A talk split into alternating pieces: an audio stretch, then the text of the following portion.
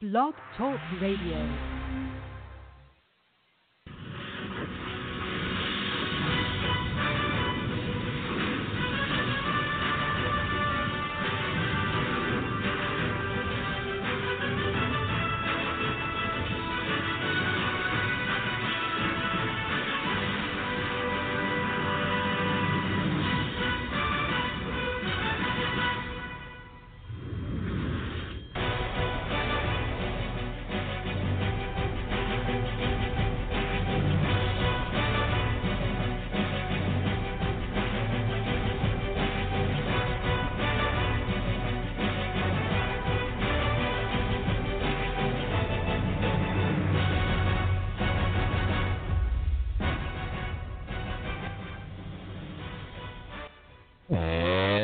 Top of the morning to you, everybody. Welcome into this Wednesday edition of Southern Sports Central right here on Blog Talk Radio. The voice you're hearing is Will Porter, the producer, as Richie says, to push the buttons, answer the phones, and making sure everything is running smoothly, and that it does. Uh, starting off again at the 6 o'clock hour. Again, doing some new things, and if you're just joining us uh, um, on this Wednesday, welcome to the show. Um, if you have been joining us, well, then welcome back. Um, another action-packed day in the world of sports yesterday. A lot of uh, stories, a lot of headlines uh, that made waves all throughout here, and we just want to break it down for you. Uh, get uh, just to get some storylines across to uh, continue to do what we have been doing, and that is, you know, pushing pushing the stories, but also uh, in ways talking more about the the stories than you know actually you know pushing stats or uh, looking at numbers, all those things, and that's something that I, I in particular like to do. Um, but nonetheless, we're going to continue pushing forward, starting with a, a lot of things coming out of uh, of college, and uh, we're going to take a look ahead at the uh, national championship game just a little bit more as uh, as the time just continues to to tick on. We're about maybe five or six days away from it. Uh, it's going to come up Monday night at eight o'clock there at Mercedes-Benz Superdome in New Orleans and it's it, in technically it's a neutral site game, but if you really think about it, the LSU Tigers have a home field advantage, and we'll get into all of that uh, coming up a little bit later on in the show. Plus some uh, handful of coaching changes all around the NFL. Uh, that also is kind of reflective on college football. If you haven't been following it closely, well, stay tuned because we're going to get into that as well. Um, also, some you know some recruiting news that we had uh, yet to get into, and um, and hopefully Richie gets in here um, as soon as he can. Uh, again, um, doing some doing some good things for us here at, at Southern Sports Central. Just trying to uh, continue to push our vision and, and our narrative of uh, of continuing to um, you know bring the uh, attention more to the student athlete. And what that means is uh, continuing to motivate and continuing to uplift the the young uh, the young athletes, and that's the the high school or the college athletes. And it's more to the story. It's all it's always more to uh, it's more than just the sport. It's always uh, from the heart, and because it is always from the heart, uh, you you get something that is much greater than than the sport itself. So. Um, and, and with all of that being said, we're just gonna, you know, continue to continue to push forward, continue to move forward with all of this, um, and, and what we what we are trying to do here. But uh, all that being said, uh, just a lot of a lot of good news, uh, you know, coming out of coming out of all the sports that we're covering, and uh, and and I don't want to get into all of that uh, too early because again, we gotta, um, you know, we gotta get keep it real short and simple here, and then continue to push forward um, and make sure. Again, going to give you a great a great show today. Uh, also, some some scores out of the uh, NCAA uh, basketball uh, from last night. I got the chance to uh, catch up and to be able to uh, watch a little bit of basketball, and, and boy, that was some good games. Um, uh, number 12 Maryland, I think, uh, took down number 11 Ohio State. That one was a um, that one was a game on ESPN.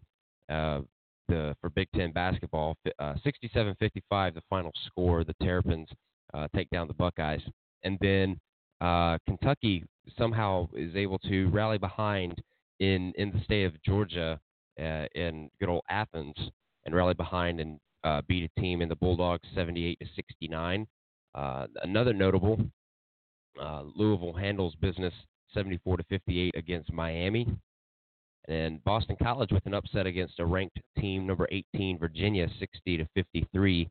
Uh, also, Rutgers upsetting number 20, Penn State, 72 to 61. You know, there's something about the Big Ten, uh, not not only as this relates to football, but also relates to basketball as well, is the fact that they are uh, very, very loaded, uh, very, um, you know, they, they're they're capable of beating each other, and that's the thing. Uh, and then Ohio State has lost three straight now, and that's and and that's probably to no fault of their own. They have uh, some injuries and stuff like that, and if we have the chance to, we'll be able to get into this later on. But hey, if you want to be our guest and call into the show, well, then again, be our guest. The number to call in is 323 784 9681. I'll give that number to you once once again 323 784 9681. We would love to hear what you have to say about these upcoming topics that we have, and uh, uh, it should be a very fun show today. So going to take a quick time out here and uh, just uh, to, to kind of regroup, refocus, and uh, to get you this uh, these stories here, and just just to get them out there and um, give you my thoughts and opinions, and hopefully Richie will join me here as well. Um, it, let us know your opinions as well. Follow us on Twitter at SO Sports Central. You can follow us on uh, Facebook. Give us a thumbs up, a like, and uh, that's at Southern Sports Central on Facebook. And yeah, just uh, keep track with us, and we'll keep the show rolling here. So, quick timeout. We will come right back. This is Southern Sports Central on Blog Talk Radio. Happy Wednesday, everybody.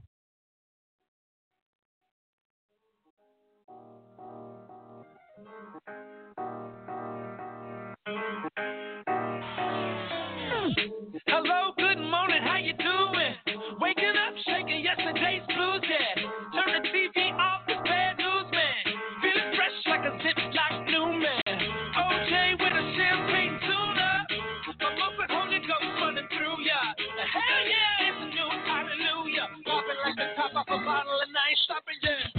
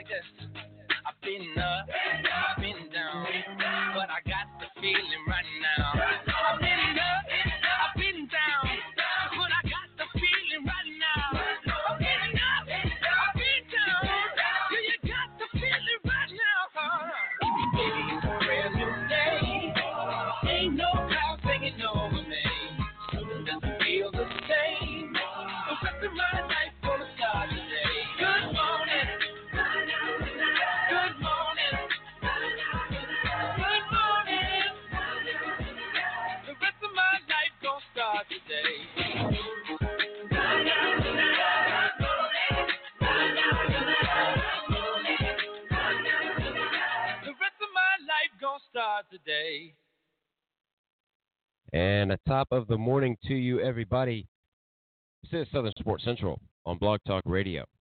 And if you're just joining us, however, did you find us? Well, none, nonetheless, we are glad you're here. This is uh, Wednesday, uh, January the 8th, 2020. As we're still continuing to uh, transcend into that uh, new decade of the 20s. It's going to be the Roaring 20s, as uh, a lot of a lot of people in my circle have said. Um, you know, you know, again, some great things, uh, some great things that we're hoping to happen here uh, for us at Southern Sports Central and uh, continuing to work for, work towards uh, doing. But again, another uh, packed show to really dive into. Uh, quite a bit of news again from the NFL, uh, coaching hires, and that and a, a, lot more topics to dissect. And um, you know, later on in the show, I I do believe that it's more going to be it's going to be more geared towards the ba- the basketball side of things because there's going to be just continuing to pick up action uh, as the conference games in the basketball realm or in, in college are going to be picking up as they already started to. Um, yesterday was Georgia's first uh, conference game uh, against Kentucky, and it was a home game. Uh, and so, and, and, Kentucky coming off of a a uh, series win, I think on the road, um, you know, for their for their first conference win of the 2019-2020 uh, season. But you know, with all that being said, uh, I kind of want to first start in in the NFL with more news coming out with this uh, coaching carousel.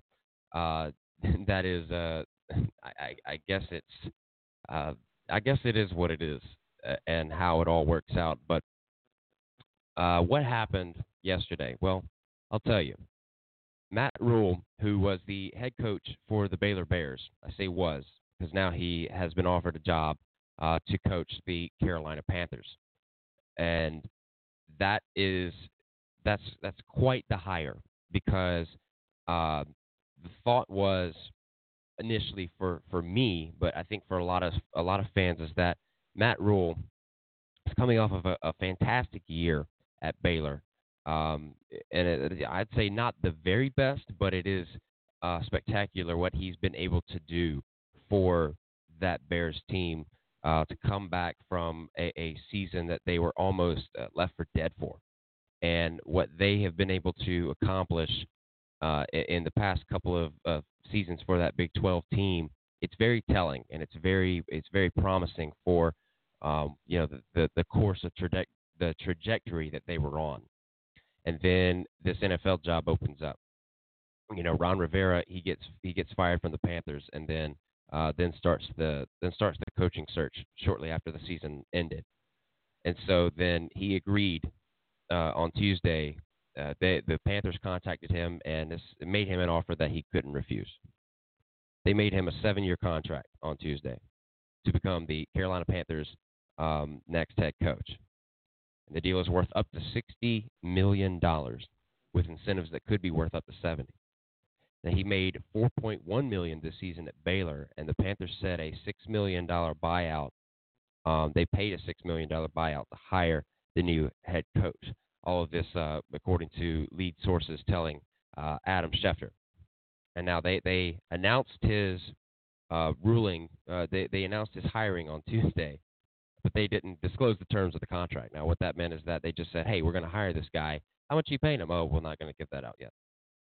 Now, it, it is one bold move uh, by David Tepper, who's the owner. When when previously explaining the job description, he didn't rule out hiring a college coach, but he made it clear he understood the difficulty in moving from college to the NFL. And Rhule previously spent one year in the NFL as uh, 2012's offensive line assistant for the New York Giants. And he was scheduled to meet with the Giants on Tuesday, as a matter of fact, but he canceled that appointment after his interview with Tepper at Rhule's home in Waco, Texas. And Rhule said that they met last night and things happened very fast.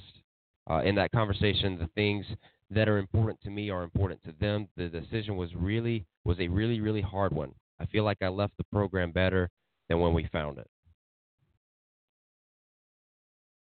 And so, Rhule's passion for sports uh, science was also a big factor and it's something that something that Tepper said was that he's impressive in player development and sports science, recovery techniques, intensity of training, integration with the strength program. Most stuff NFL teams don't come close to doing. He started talking about how he develops players and how he's going to pick his staff, and we all meant from uh, and we all went from being in interview mode to recruiting mode. Everybody just knew we switched.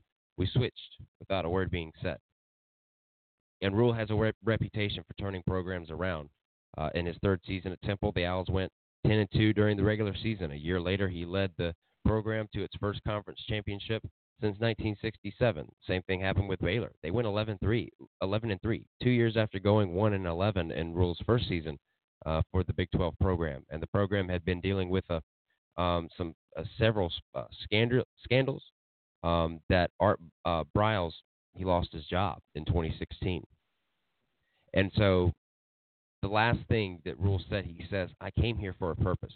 I feel like I was called here for a for much more than just coming to coach football. I felt like I was here more than anything else to get the football program back in line with the university. I know we've done that. I felt like we really had done that after the first year. And then he added, when I walked, what I walked into was was a disgrace. It was really, really bad.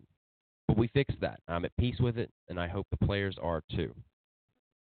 And then Baylor comes out with a statement, uh, you know, being grateful for Matt Rhule for all that he has done for the Baylor football and for the university over the last three years. It's in, still voicing support together. He and his staff have moved the program forward both on and off the field. While our hopes was that Matt would be our coach for many years to come, we knew there was a possibility that the NFL would come calling. Now, Matt Rhule, he's 44 years old, and he will inherit a Carolina team that finished 5 and 11 in 2019 and has had three losing seasons in the four years since going to the Super Bowl after the 2015 season. He's going to replace again Ron Rivera, who was fired with four games left in the 2019 season with the Panthers in a losing skid that would reach eight games. And Rivera, who took over the team in 2011, is the winningest coach in Carolina Panthers history the record of 76, 63, and 1, and he was hired by the Washington Redskins last week. And this is the first time in the team's history that the Panthers have hired a coach from the collegiate level. They appeared to be leaning towards a pro coach before the owner Tepper met with Matt Rhule. So, kind of wrapping all of this up and then dissecting it. I, I I believe that this is a good hire, but I also can't help but feel a certain way about it. Yes, it's a great hire. Matt Rhule is is a great coach. The way that he's been able to turn Temple around, the way he has turned Baylor around, and he was still around for that. And for him to, you know, to to make this jump, it's it's a bold move. It it, it really is. Uh, it, it's going to be one of those big unknown uh, factors because he he was an assistant uh, to a New York Giants organization and now he's going to go into playing this. Uh, now he's going to go into uh, playing this game again. That is the NFL, and having to make the play calls and all that, and not really having much control. But I, I don't. I don't know. It, it sounds like that he and, and Tepper got off on the right foot, and and it was in. They they were in good standing. That's what it sounded like to me. That's what it uh, that's what it genuinely um, that's what it genuinely looks like. Now we can we can continue to go like back and forth about it, um, but it it is it, I think it's good for the Panthers and what they what they are trying to achieve, getting back to a, a Super Bowl run like they did in 2015. That was uh, Cam Newton's MVP season. That was a lot of uh, successes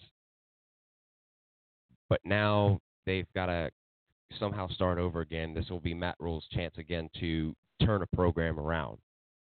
But how I also feel about it in the same light is that he leaves a Baylor team with such short notice. Yes, I, I think that some that, that the fans and the the other coaches and the coaching staff that they will uh, eventually forgive him, but right now I I can't imagine uh, if I were a, a Baylor fan such as uh, such as them. If I was a Baylor fan as much as I am a Clemson fan, honestly, I I would feel some type of way about it, and, and that way would not be a, a good.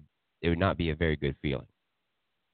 But he, he leaves he leaves behind a um, he leaves behind a program that he uh, is leaving better than what he found it.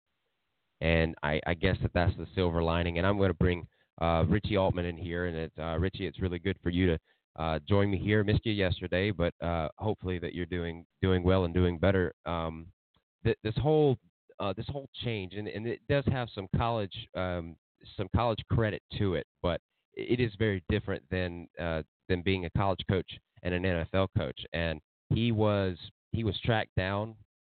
He was sought out uh, by the Panthers organization, and uh, this this was an offer that he refused. Um, I, I'm that a lot of people. What do you go with the Panthers?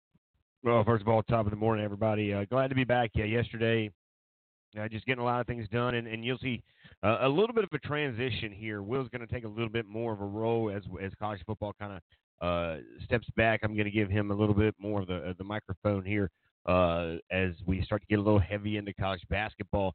And uh, so I'll be around. I'm going to be in and out here. Going to do a lot of the uh, behind the scenes things now at this point because we're trying to take Sports Central to the next level. So there's a lot of meetings that are happening, uh, a lot of things that are going on. So uh, just stay tuned. But to this conversation, Baylor, you know, with Matt Rhule, here's the thing: everywhere he's gone, he's done well. He's improved. He's kind of been uh, the guy that's come in and, and remodeled the job, if you will. The house has been there, but yet he's got to come in and, and give us some new lighting and give us some new windows and do some of the grades that, that it needed to be done. And he took over a team all the way. Let's go back to and see what he did with the Owls.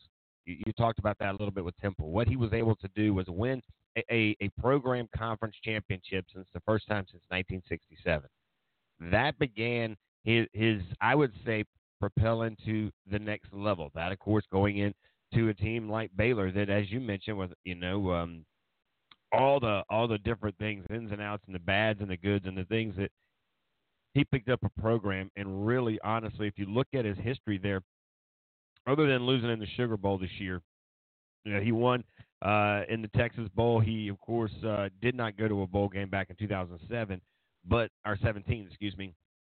But everywhere he's gone, you've seen the improvement with the programs he's touched upon. You know, so here's the thing: and a college coaches, this is the time that they do leave. There's not going to be much of a conversation had, and we really don't know what was said behind closed doors neither. All right, two weeks ago, this could have been a conversation. A month ago, this could have been a conversation saying, "Look, I, I just want you to know, I, I my goals are to go to the NFL." And when they when he signed on board with Baylor, that could have been easily the, the, the thing said, "Hey, look, the only thing that's going to pull me away from the the state of Texas and uh, this Baylor uh, University is an NFL job. This that's my goal. That's where I want to be." So you know, we assume things, and, and a lot of times that gets us in the biggest trouble. So for us to sit here and think that there was no conversation had prior to this uh, breaking news to the media, I'm going to be honest with you. I talked to a coach, uh, Coach Smith, the running back coach, used to be over at Georgia Southern or Georgia State.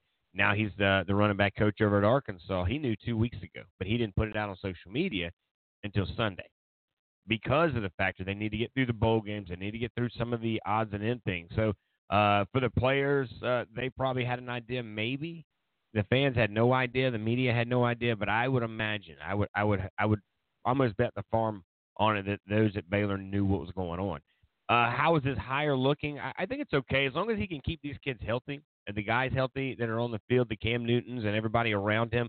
I, think he'll turn this thing around pretty quickly. I think Ron Rivera would have been fine next year had he had a healthy and had a healthier situation. I mean, he does have one of the best running backs back there that's got all the highlights. He's got a defensive guy on the other side that's a that's a playmaker. Uh, he's got guys that are around him. Here's where he's going to find problems because the players seem to like Ron Rivera because of the coaches that Ron's already taken from Charlotte and moving to Washington D.C. He is going to bring his own guys in. We've talked about that time and time again, even in the college level. And uh, that's just the way it works in any business. Usually, you get a new boss, you get new faces in different places. But as far as um, this goes, uh, it, it's a good move for him. Uh, it's a great move for, by the way, for uh, for for Texas, the University of Texas, because that's one less guy they have to go recruit against. So this is a trickle effect that's going to affect the Big 12. It's going to affect the University of Baylor. It's going to affect the state of Texas. And here's one thing Baylor looks at. Now we got a guy in the NFL. You think he's going to draft our guys? Pretty sure he will. Think he's going to bring our guys to his programs? Pretty sure he will. So it, it was a business move across the board, but how is he going to transition from hands on to having to talk to an agent, to having to talk to somebody, to having to um, uh, you can't micromanage here. You got to delegate. And how can he handle the delegation part of this transition is going to be my biggest concern for him. Yeah, I, I agree with all those points and, and the insight that you're giving. Uh, an, another thing to add that I, I think is a silver lining to all of this is the fact that Um, you know, Tepper came to uh, his home in Waco, Texas, and met with Matt Rhule in his home. So uh, it would be one thing if Matt Rhule had to go to Carolina to, to meet him for the job. It's another thing for the owner of the team to come to your home uh, and your house and say, "Hey, do you want to coach? Here's the thing. Let's lay it out." And then they had they had very intricate discussions. I'm assuming, and of course, all of this uh, all this news still going to uh, trickle in as as it comes along. Uh, something else too. I, I believe that the players had uh, no idea and that they found out yesterday, just the same as all of us. Uh, uh, he, he apologizes to his players with, with a text message uh, from Coach Rhule to, to his players, and he said, I'm sorry you guys are hearing about this through the media. I love you and this team. I have a unique chance to go try to win a Super Bowl and take the process to the NFL. Um, capital P in, in the word process, by the way. Um, I hope you understand, and I'll be here in town, so please come see me at any time, Coach Rhule. Um, you know, that's something yeah, it it, it kind of stings if I'm a player to to read that uh, coming across my uh, to come across my phone. But other than that, it, it's one thing. It's one thing to reach out than not reach out at all, and and that's kind of the way that I'm looking at it uh, right there. Yeah, I think it's hard for him to will to, to you know, it's really because of social media, and we, we talk about the goods and the bads and ugly and sads of what social media brings to the table, man. And it, it is very simple. Here's the thing: you, it's hard. It, it's got to be hard. You got that many guys. However, he knew because this was broke. This broke what sometime was it last week or over the weekend? I'm trying to remember when this thing, this whole thing happened. Well, I think the, uh, the speculation was this weekend, but right? It, but it was made official Monday, right? yesterday. You, so it was official Tuesday. Tuesday. Yes. Okay. So here's the thing. You know, he he really can't say anything on Monday. How does he say something on Tuesday? And because social media, he can control what's going on to some degree at Baylor. He had no control of what was going on yet over here at, Charlotte, and they are really good beat writers. There's really good reporters who know the news, who know certain people, who can break the news. And, and here's where breaking news it, it has a, a a tough effect on the players. I mean, listen, you know, kids transfer out of programs every day. We we read the decommitments from kids every day. You know, coaches are no different. They they have to get the iron when the iron's hot. If this is again, you just heard him say, "I have something. I have a chance to do something very special, win a Super Bowl title." That evidently was something big on his priority list, on his bucket list when he got into coaching. This is something close to him as an individual. So it, you know, he had to take the chance. I mean, in Charlotte's not a bad place to live. It's not a bad place to grow. It's not a bad place to be. And for him, he is going to have a very good opportunity to do something pretty quickly here. It's not taking over the Browns. He's taking over the Panthers, who I think, honestly, they've got the nucleus there. They've got a new owner. So we'll see how much money he's willing to spend. How much is he willing to give him? Who is he going to bring with him? Is he going to bring some guys from Baylor? Is he going to go back to Temple? Is he going to go over here into some of his other coaching trees and do certain things? But when it comes to the players, it, it, it's just one of those things, man. It's a tough deal. It, it's hard. You know, what should he have done? Should he have put it out there on social media? Uh, should he have done an all email? Uh, it's just because of the world we live in right now, where it's a right now moment where everything that happens now is reported now. This is where I, I, I don't like the social media deal because it didn't really give him a chance to really regroup and galley all the guys into the locker room and say, look, I'm leaving. I'm sorry. This is my goal. I wouldn't hold you back if, if, if it was something that was in your goal and your wheelhouse that was coming at you. I would always understand. And again, you know, they, they'll pat, they'll be fine. It's Baylor. He's really got this job to where it's it's a hungry job again for somebody that wants to be somebody great. It's in the state of Texas. Uh, recruiting, you don't even have to leave the state of Texas to go recruit. To be honest with you, um, my question is now who they're going to go hire. You know, that that's the fun part about this. Yeah, the the report is that it's going to be an inside hire. Uh, that nothing is confirmed yet, but uh, that that just continues to be the speculation. Is that uh, uh, Baylor is going to continue to look again for, for a head coach, and it, it, may be somebody within the organization, whether or not a coordinator or or just some sort open the works and uh, note also that the the Baylor Bears are they're sending off a coach with uh, with a great track record who's going into um, a, a, city and a, and a team in Carolina that has, has stand already and is just it, it just needs to regroup and refocus. And I think that if you have the backing of the owner now, and, and uh, the owner has his guy, and the general managers everybody wants to uh, that he's going to continue to bring in. Um, this is his this is uh, up and coming his third year owning the Carolina Panthers. I think by, by this time next year he's going to have everything um, you know straightened ironed out the way that he needs it to or the way that he wants it to uh, for the program to look. So um, we're going to continue to follow this as well, uh, and and just to you know continue to monitor monitor this because it after all it is a a college coach that is being uh, recruited to uh, coach for the NFL, and we are going to uh, take a quick timeout here uh, to regroup again. Uh, still some more coaching changes in, in, the NFL to talk about as well, as well as there was an update on on Tua Tagovailoa's um, his doctor checkup before he uh, made his announcement on Monday that he was declaring for the draft, and uh, we'll dive we'll dive into that, dissect that uh, shortly after the break. So, taking a quick time out here. Once again, you are listening to Southern Sports Central on Blog Talk Radio. We'll be right back.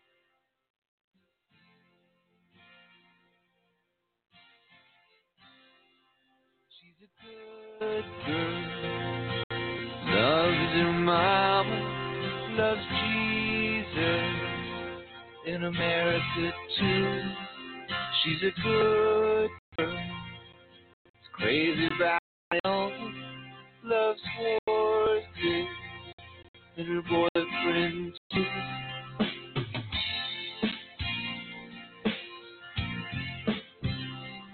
And it's a long day living in Reseda. There's a freeway running through the yard. And I'm a bad boy, cause I don't even miss her. I'm a bad boy for breaking her heart.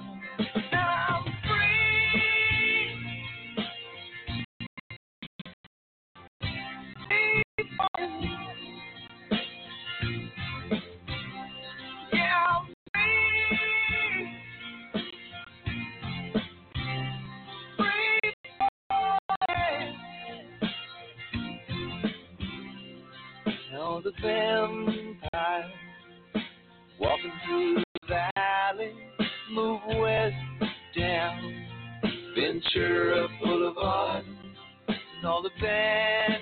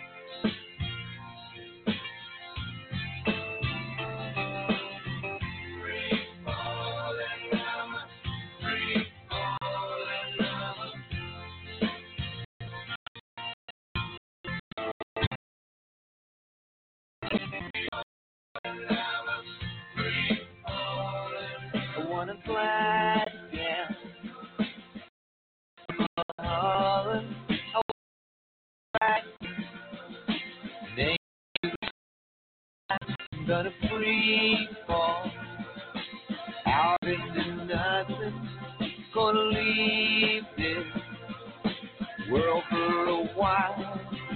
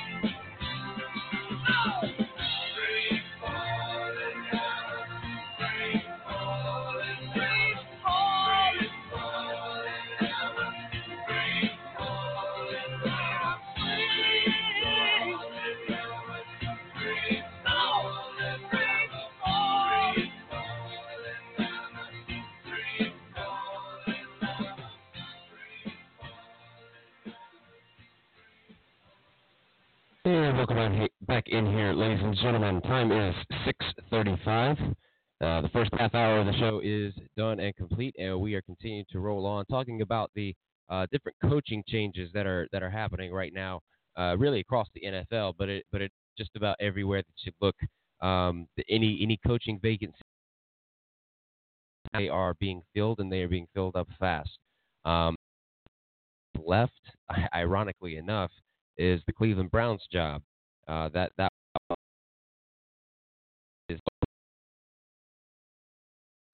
Uh, uh, and finding a coach, uh, the next head coach for for the uh, Believe Land Browns. Uh, we shall see uh, what happens and, and, what that looks like. But that the next one that we should get into is going to be the Giants. And that's the New York Giants in the NFC East. There was the yes was that the Giants were looking to hiring Jason and so what that was going to mean like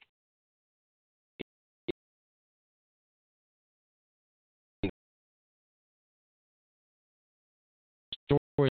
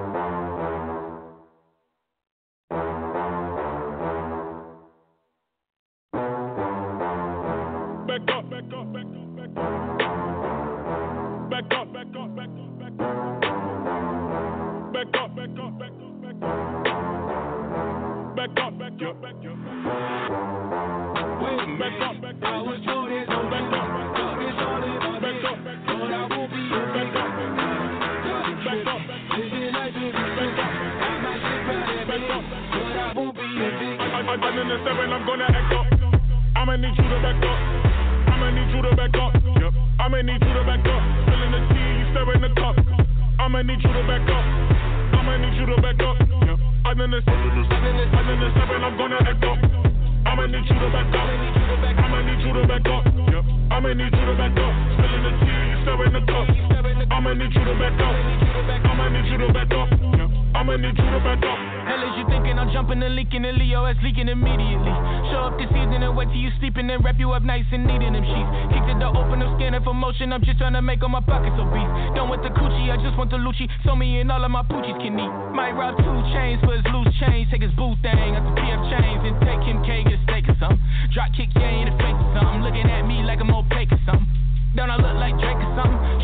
world, make an earthquake or something. Better tell mankind Undertaker coming. Back up, Back up, I will be back up, it like this. Back up, back up. I will be a victim. I'm in the seven, I'm gonna act up. I'ma need you to back up. I'ma need you to back up. Yep. I'ma need you to back up. Spilling the tea, you stirring the cup. I'ma need you to back up. I'ma need you to back up. I'm in this, I'm in this, I'm in this, seven. I'm gonna act up. I'ma need you to back up. I'ma need you to back up. I'ma need you to back up. Spilling the tea, you serving the cup. I'ma need you to back up. I'ma need you to back up. I'ma need you to back up. Come from off the top, the flow inside that got you shot. Come, from off the top, you know I be smart to.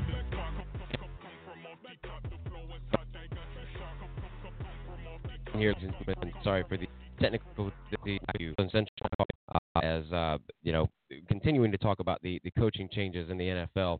Um, I, I, am gonna just to start again uh, from where uh, picking up, leading off at the, the top segment was the coaching change for the New York Giants, and that coach being uh, not Jason Garrett. I was talking about the speculation uh, that Jason Garrett had possibly going into uh, this this head coaching job, this head coaching vacancy that was still um, very prevalent in in uh, East Rutherford, New Jersey. That is the home of the New York Giants.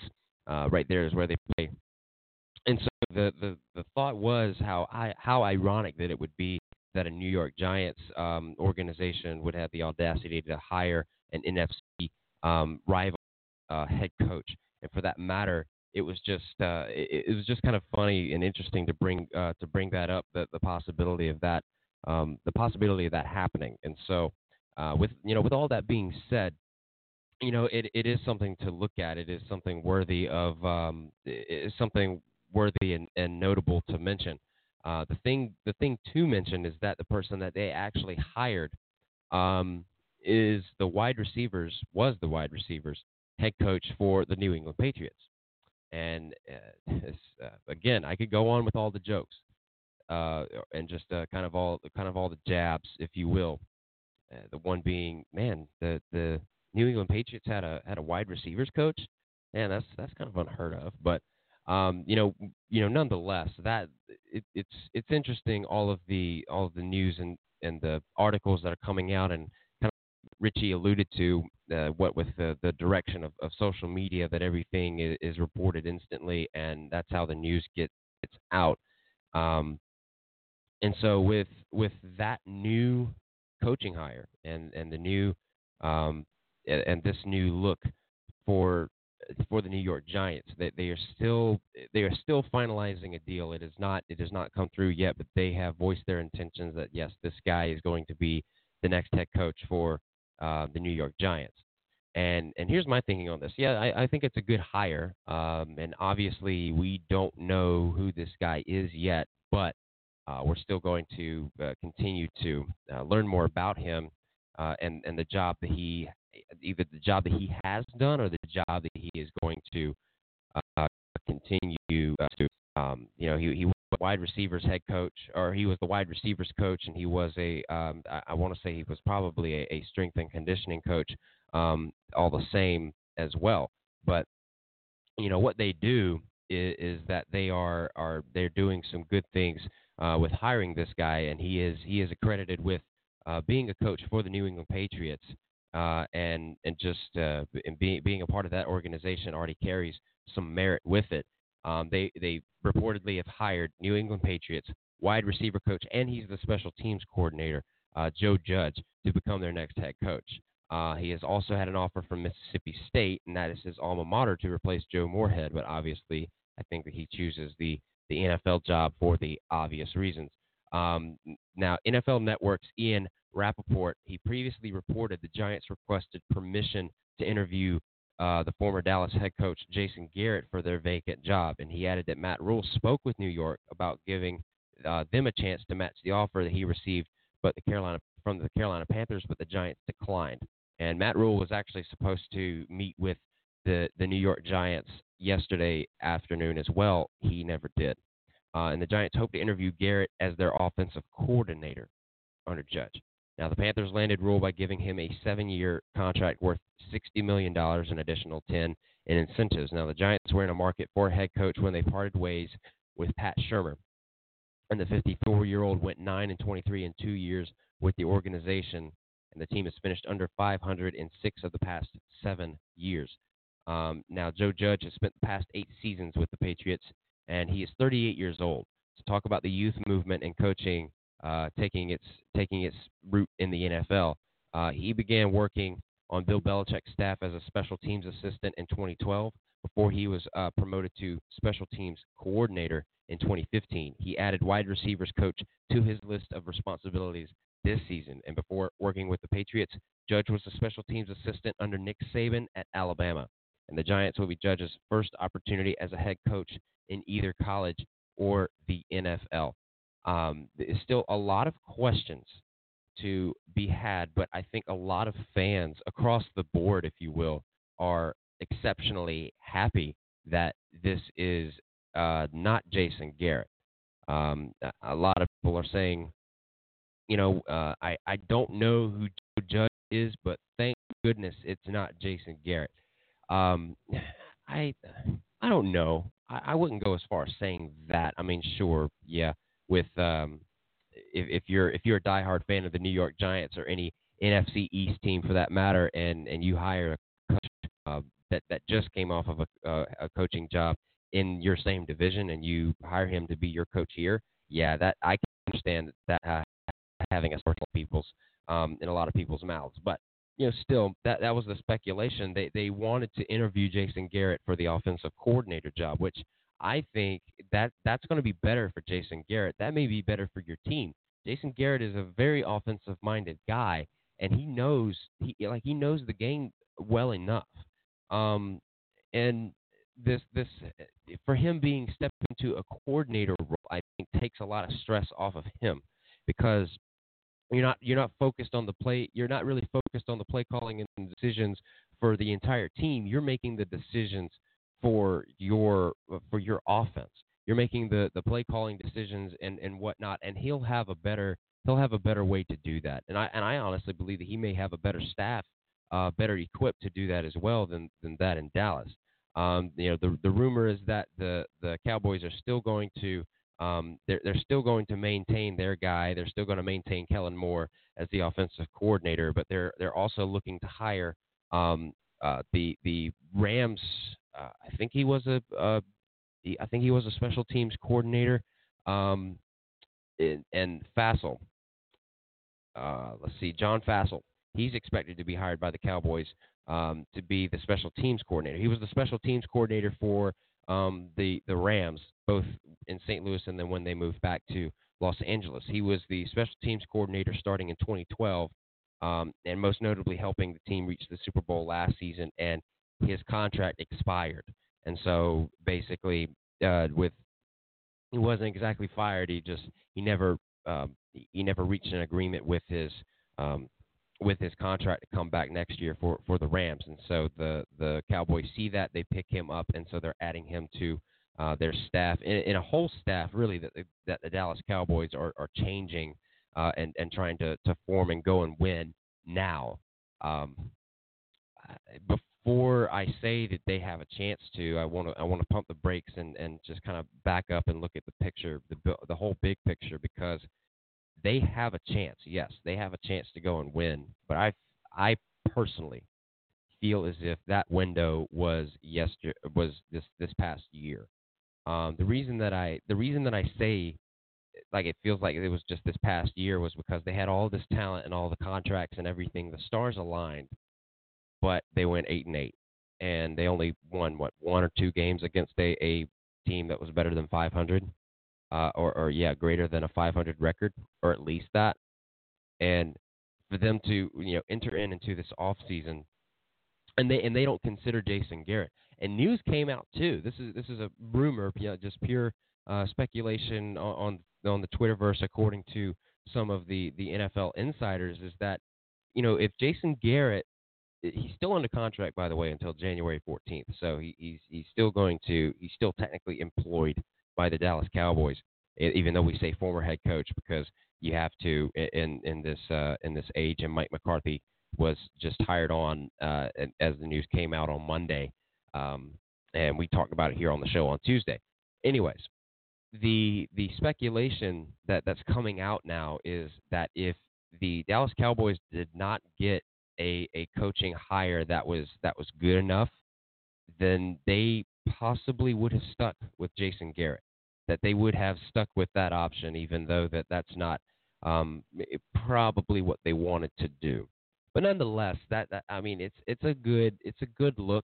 I, I would assume that it's a good look um, for for the Cowboys to you know to be able to hire a guy who has won a Super Bowl that has um, that that won a Super Bowl in their same building, by the way. Uh, Super Bowl 45 was held at AT&T Stadium in Dallas. I think that was probably shortly after they they rebuilt it or did something new with it. Um, but anyway, so the the America's team is getting a a great guy and a, and a and a coach who has had chemistry with one of the greatest quarterbacks of, of this generation, possibly of, of all time, uh, talent wise. And just all of these things, I, I, I'm thinking that they have success as long as the contracts and everything uh, line up the way that it should. Uh, and then the, the final vacancy right now is the Cleveland Browns.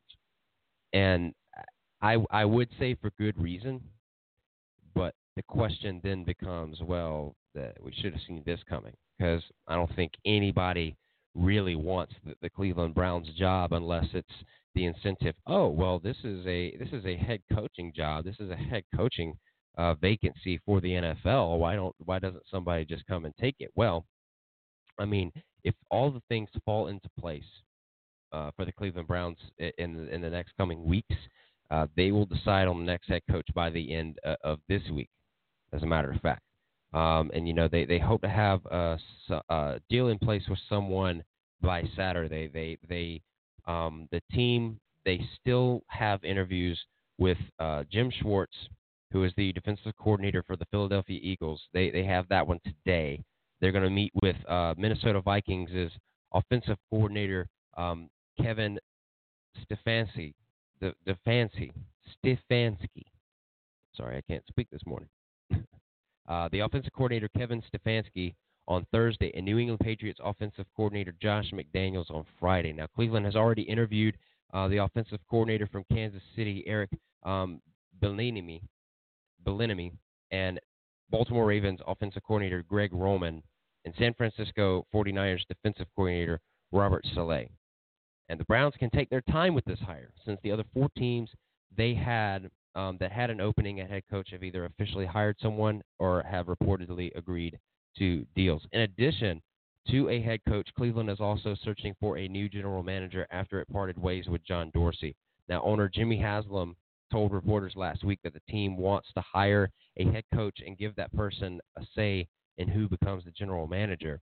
Um, now, if you look at the successful organizations that are consistently in the playoffs, there's an alignment within the organization, and they have the right people in the right place, coach and GM. That's what uh, Jimmy Haslam said. Um, now, among the candidates Cleveland has interviewed um, or who they're going to meet with continually this week, McDaniels for his experience head coach. Uh, seasons with Denver Broncos, and Schwartz went 29 and 31 in five seasons with the Detroit Lions from 2009 to 2013. Uh, you know, Stefanski, Roman, um, Bieniemy, and Staley, they also prepare for their teams for playoff games this weekend. all those teams mentioned uh, they they are going to be playing in playoffs. Now, you, as we remember, Freddie Kitchens was was fired following a disappointing 10 and uh, 6 and 10 record, and the organization hasn't had a winning season since 2007. Hasn't made the playoffs since 2002. A lot of expectations for a head coach coming in to fill that role. Uh, is, is it a good is it a good location to be? I, I would say yes because it's, it's the Cleveland Browns. They have some history there, but um, and, and the and the players and the talents that they have, but it, it it's going to take a lot because not only do you have to contend with um, you know being a head coach, you also have to contend with culture and culture. Uh, culture, in, in a way, one or the other, it, it works its way from the top down. If you if you show that you care about your team, that you care about the um, if you care about the fans, if you care about all of these, all of the things that make an organization great, then you as an owner will you, you as an owner will uh, continue to you know what you need to do uh, to make uh, to make your uh, franchise successful, and and and that all really starts with culture, but and can also be said the same for coaches. Uh, I'm sure that I can be I would be corrected um, immediately upon saying that. But, but I guess the vacancy, yes, it, it is it is a vacancy, and not you don't know that uh, you know to be the the overlying factor saying, oh well, it's the Cleveland Browns, but it's a head coaching job as well, and somebody has a chance to come into this uh, to this program uh, and then into this team with a go, going to be third year um, quarterback Baker Mayfield hit a sophomore slump and and I've my own have my own reasons. I'm not going to get into, of course, we need a whole out, but there's more. And it's not going to. I'm not going to do that. But you have a, a quarterback in Baker Mayfield. You have um, a running back in Nick Chubb. You have uh, receivers in Jarvis Landry and Odell Beckham Jr. And you have the you have these other key pieces that are not notable names that I can name off the top of my head. And, and you have other these you have all of these other teams that that wish that they had the talent pool that you did, but you went six and ten with them. and, and that that honestly, in my opinion, yes, it did come down to the head coach. All because John Dorsey, who was the general manager, now they're looking for a general manager, heard from Baker Mayfield that, hey, I really liked Freddie Kitchen. I, I really liked working with him. And then they were like, okay, hey, Freddie, you want the head coaching job? And uh, dude, dude had really, honestly, no idea what he was doing running running this team, um, and the the levels at the levels of which um, the expectations were there, and a lot of people, honestly, a ton of people outrageously bet their money on the Cleveland Browns early in the season. What they were thinking, like Lord only knows. But I I I had my speculations whenever the whenever it was announced. And just looking at this team's like, yeah, in a video game, this would look this team is great. This team is stacked. The talent the talent is out the wazoo. On uh, just playing it in a video game, if you were to set it on rookie mode and and only uh, just continue to sling the ball or, or or run it and give it to Nick Chubb, but you know, nonetheless, this is a this is a team that is it, it, it this is going to be a very telling year for the Cleveland Browns. A very very telling year for Baker Mayfield. Uh, if he's going to be able to you know bounce back from a, a great second half of his rookie year that's very weird of me to say because like it, I'm I'm making it sound like he's going to be this Hall of Famer, and I I certainly hope that he is one day. But he he didn't show it this year, and and if the the track record continues this way, and he and he appears in even more commercials uh, this year or this coming year than he has this year, uh, what is that going to look like? Uh, the the expectations are very high, and they're in a they're in a they're in a tough division as well. Um, you know, I, I can I can only count so much for the the Cincinnati Bengals, but you have the the Baltimore Ravens who are red hot with a, a quarterback in Lamar Jackson, who by the way was from the same quarterback uh, draft class as you were. He was just taken at uh, pick number 32, whereas you were pick number one. Um, and then Lamar Jackson, you know, doing doing what he's been doing, uh, that I would assume that that's going to continue. Just just kind of you know telling the foreseeable future. I don't have a crystal ball, but just kind of in in hindsight, and just kind of looking forward. And then you have a, a team in the Pittsburgh Steelers, who, by the way, their culture is is stellar, and and what they've been able to do. Mike Tomlin has not had a losing season as the Pittsburgh Steelers head coach, despite them missing the playoffs. But they went uh, eight. I think they went eight and eight or nine and seven. They they did an amazing job with the the talent that they had um, depleted. Uh, Juju Smith-Schuster was was in and out uh, of the lineups many several times throughout the season, and so was uh, James Conner, their running back. And the only options that they had, and Ben, ben Roethlisberger was was injured, and that was a season-ending um, injury there for him.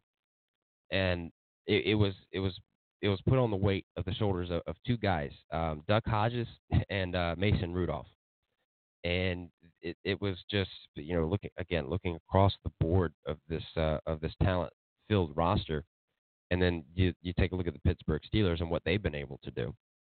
So with the Cleveland Browns, their task this upcoming year is definitely going to have to be um, you know establishing culture, positivity, preaching that positivity, and just making it into I, I, I, what I would say the expectation is is playoffs.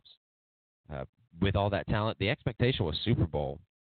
Um, at, at, least this coming year, they should compete to win the division or or a, a wild card playoff spot in order to get into uh, January uh, football. Unfortunately they are not participating in. And and I honestly uh, believe as well that a lot of people wanted to see this team fail for the obvious reasons.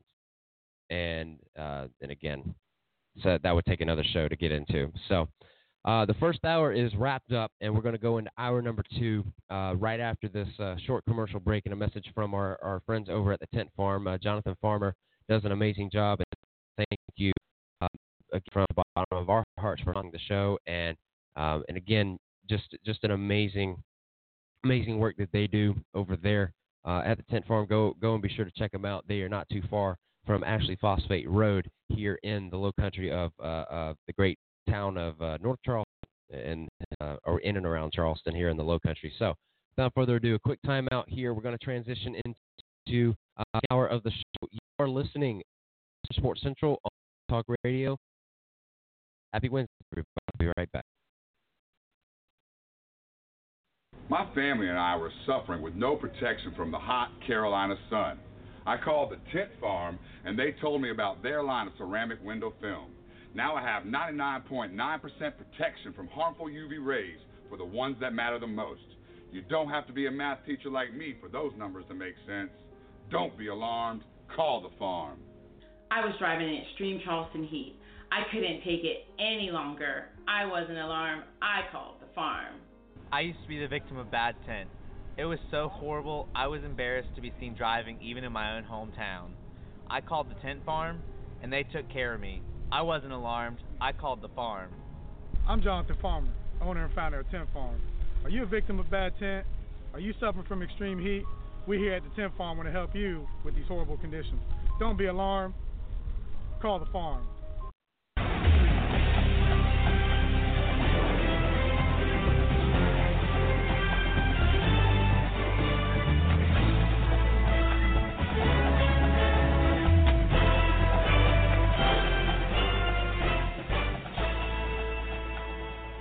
Yeah, welcome back into the show, everybody. Hour number one is done. Hour number two is coming to you right now. But before we do that, I do uh, also want to thank some of our other sponsors, Guerin's Pharmacy, for sponsoring the studio that we broadcast from. Such a huge thank you to them.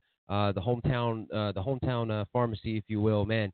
Uh, it, it's not just where you pr- pick up your medication; it's also uh, the old, the old school pharmacy. If you want to, you know, get get some ice cream or uh, some some soda over there. I mean, just you can go over to Guerin's Pharmacy. They got they got everything for you. A, a remedy, um, you know, for prescription, but also the natural way as well. Drink uh, drink a, a Coca Cola or a root beer float or something. They got it for you. Uh, Guerin's Pharmacy in downtown Summerville. Also want to thank uh, the Fan Zone. Uh, you can check them out at uh, 5070 International Boulevard, uh, two suites, 106 and 107, uh, there at North Charleston and uh, you can you can be able to check them out. They got they got a ton of memorabilia uh, across the NBA, MLB, NFL, uh, NCAA, all anything that you would need, anything that you would want. That is where you go, um, and you can check them out at www.thefanzoneshop.com. So be sure to add shop to the end of the name, thefanzoneshop.com. Uh, and again, that, that address is it's at the McCall Center, uh, right across from the um, right across from the auditorium, the um, uh, the, the, the the center. Okay, the name escapes me, but it's on International Boulevard. 5070 is the address. Suites 106 and 107. They have to have two suites in order to uh, pack in all of that stuff that they've got, all the goodies that you could possibly look for and want. Also, Matt's Burgers for sponsoring the hotlines as well. Uh, a, a, fantastic food over there, and uh, of course, you know the small town atmosphere. Um, you know, you get in there, packed house, and you you order what you want, and it's out it's out of there, um, out of the kitchen and, and to your table as soon as they can. And man, it's some good food, some really good food. So again, thank you to all of our sponsors and, uh, and for able to make this show possible and to to make sure that it's running every day. And, uh, and so huge thank you to them. So. Uh, continuing with the continuing with the NFL uh, with the NFL talk, kind of, but it's kind of transitioning into into college um, you know, Tua had he announced his decision on Monday that he was going to go into uh, the NFL. He he declared the for the NFL draft Monday afternoon, sometime around 12 12:15, and, and that's when the news news broke. And a lot of us had the speculation that he would. Um, and the one thing that we were possibly looking out for was was his health, and also his doctors were looking out for his health as well and and that was one of the deciding factors I think uh, of how he decided to proceed. He had uh, he announced Monday again um, that he was going to forego his senior season and enter the 2020 uh, NFL draft. Now, uh, the NFL Network's uh, Ian Rapoport reported that the one key reason that led to Tua Tagovailoa's decision um, that he declared one reason he declared for the NFL draft. I'm told this is according to Ian uh, Rapoport. I'm told his visit to uh, New York to get an update on his medical situation was all positive. He he has more tests at 12 and 16 weeks, but he got a solid thumbs up, three thumbs up, before saying he was NFL bound, and and just uh, packing packing in all the stats. Um, you know, once again, he, had, he completed 71.4% of his passes, 33 touchdowns and three interceptions in just nine games uh, this past season. A right hip dislocation and the posterior wall fracture he suffered against Mississippi State on November 16th uh, prematurely ended his year, and now his entrance uh, in, into the NFL draft is now you know is still going to debate on where he may end up. The positive news on Tagovailoa's hip is encouraging as well. In November, Rapoport spoke with five high-ranking executives, quote unquote, uh, who said he is still expected to be taken in the first round, with all believing he'll end up in the first half of the round. Still, you know, NFL teams will likely want to check his hip uh, before drafting him, and, and the quarterback recognized that during the press conference. Um, and, and this was, you know, something that that Tagovailoa noted with uh, with his hip.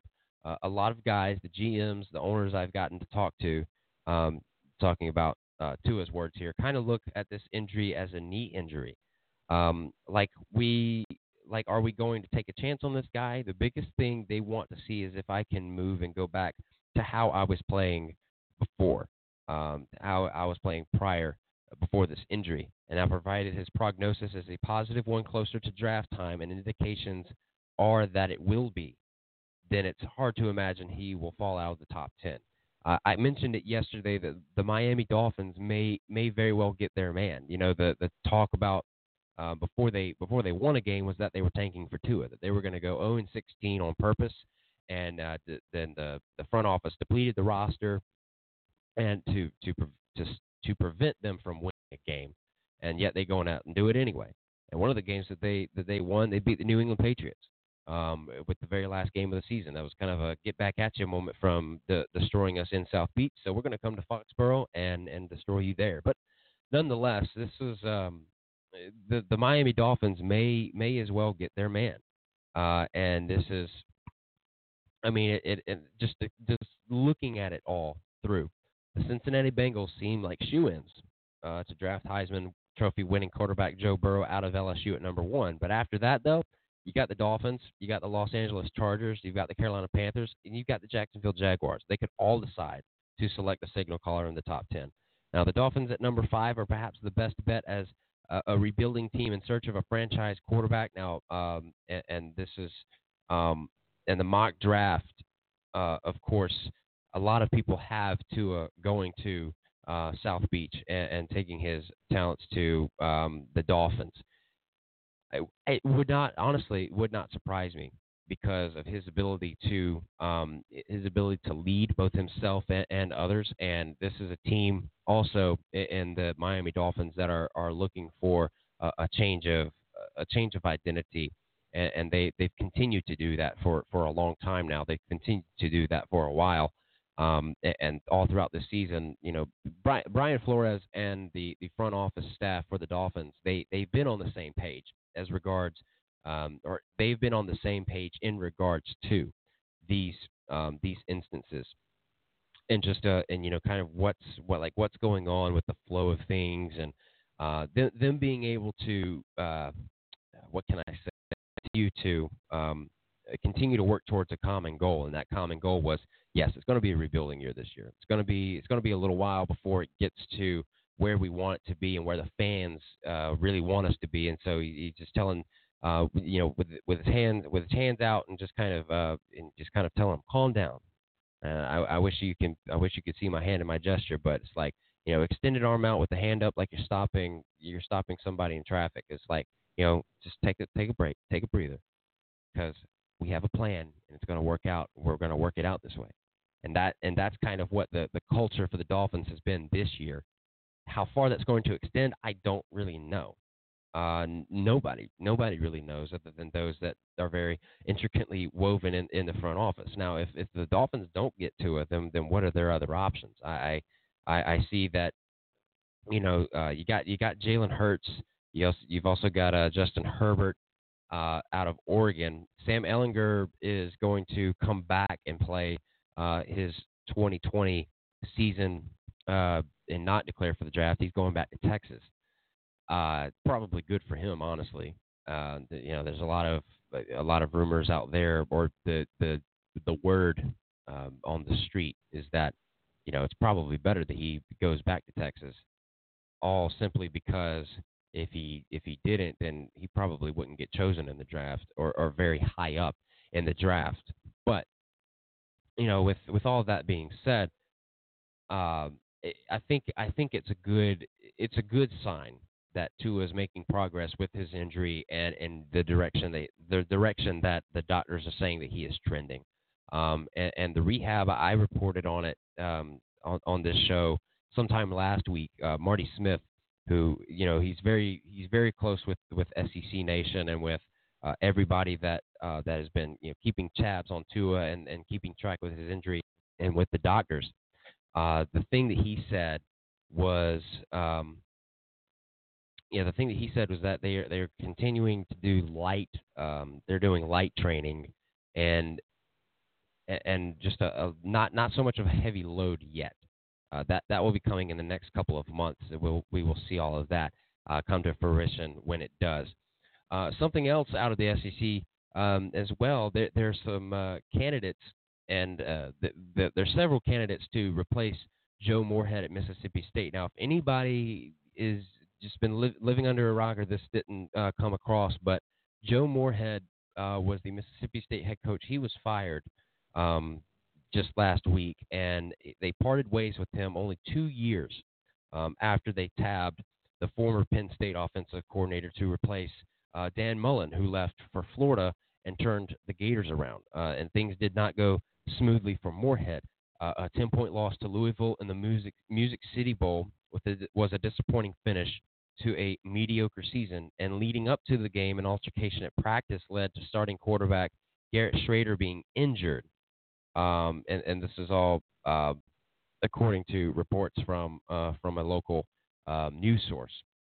And perhaps all those things are factored into the decision to part ways with Moorhead. And so the only remaining question is where where do the Bulldogs uh, turn? Now they they're on the market for a head football coach a little later than you'd normally see for a team starting a search process.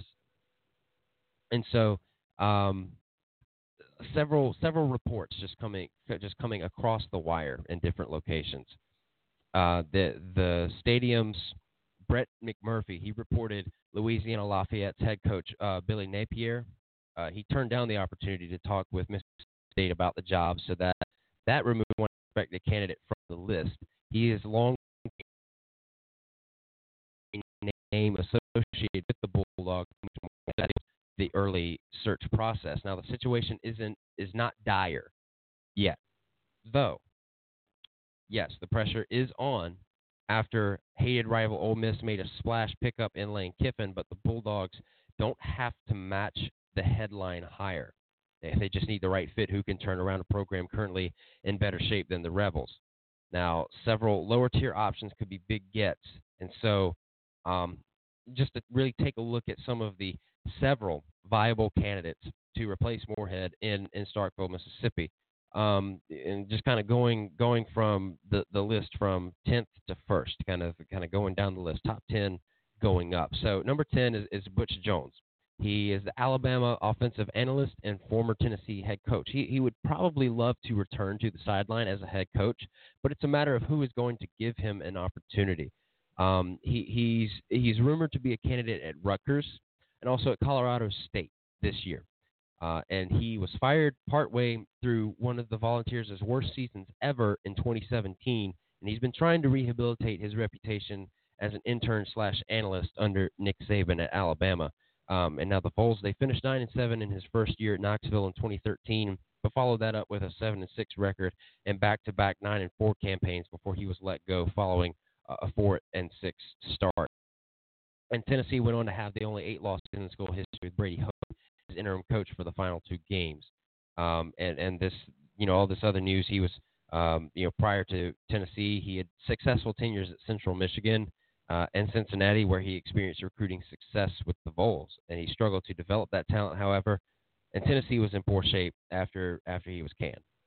Uh, and if he surrounded himself with the proper staff, perhaps he'd learned enough under Saban to have more uh, to have more success. He also he would also need to adapt his offense system and improve his strength and conditioning program. And the Bulldogs could probably could do better, but they could turn this direction if, if a few others say no. Um, uh, number nine is Blake Anderson. Now, Blake Anderson, he's the Arkansas Arkansas State head coach, and it's been a difficult year for him. Um, he, his wife uh, Wendy passed away uh, from cancer, and still he was able to leave uh, lead his Arkansas State Red Wolves. Um, responded with a second consecutive eight and five season and finished with a uh, win over Florida International in the Camellia Bowl, 34 to 26. And it was the second consecutive eight and five season, and that he finished eight and five.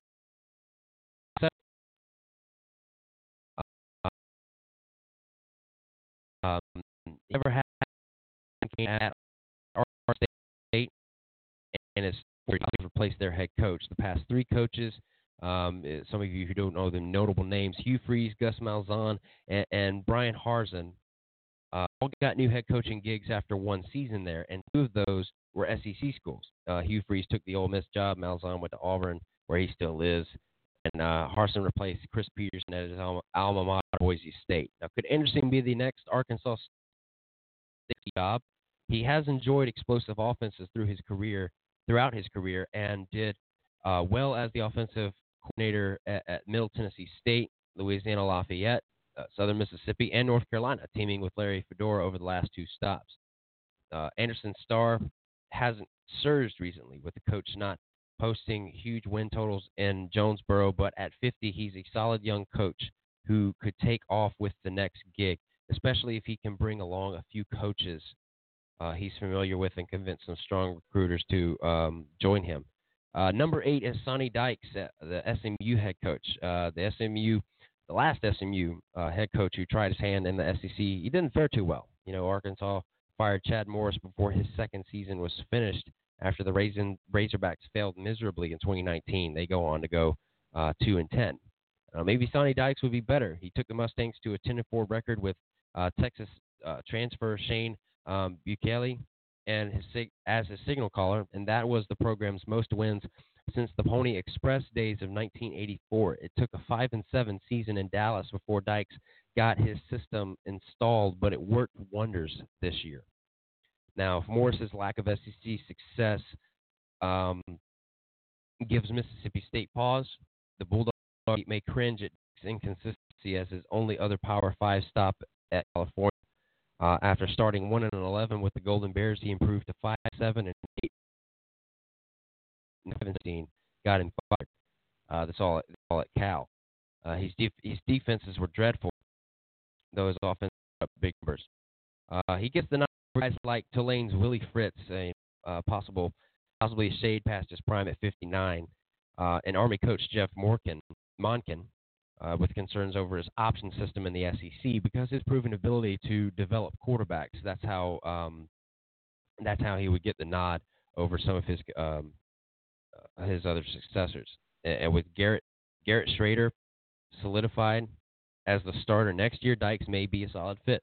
There's still, again, possibly more candidates likely. Uh, how about number seven, uh, Dave Aranda? He's the LSU defensive coordinator, one of the hottest names on the coaching circuit right now. He could be, should be LSU's defensive coordinator, uh, who has a brilliant defensive mind and has been in the conference since 2016 and helped Ed Orgeron build an elite program in Baton Rouge. The Bayou Bengals rightfully, most this year's headlines ahead of the national championship tilt uh, with Clemson this upcoming Monday.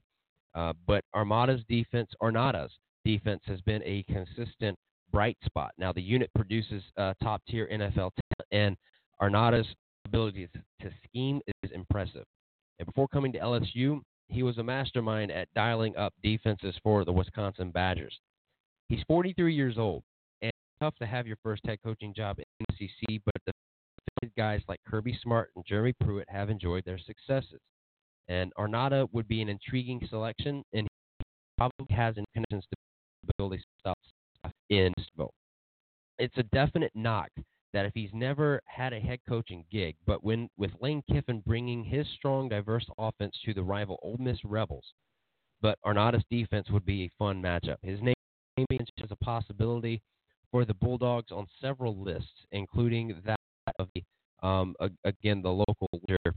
Uh, and it's a strong bet that Mississippi State will give him a long, perhaps after the title game.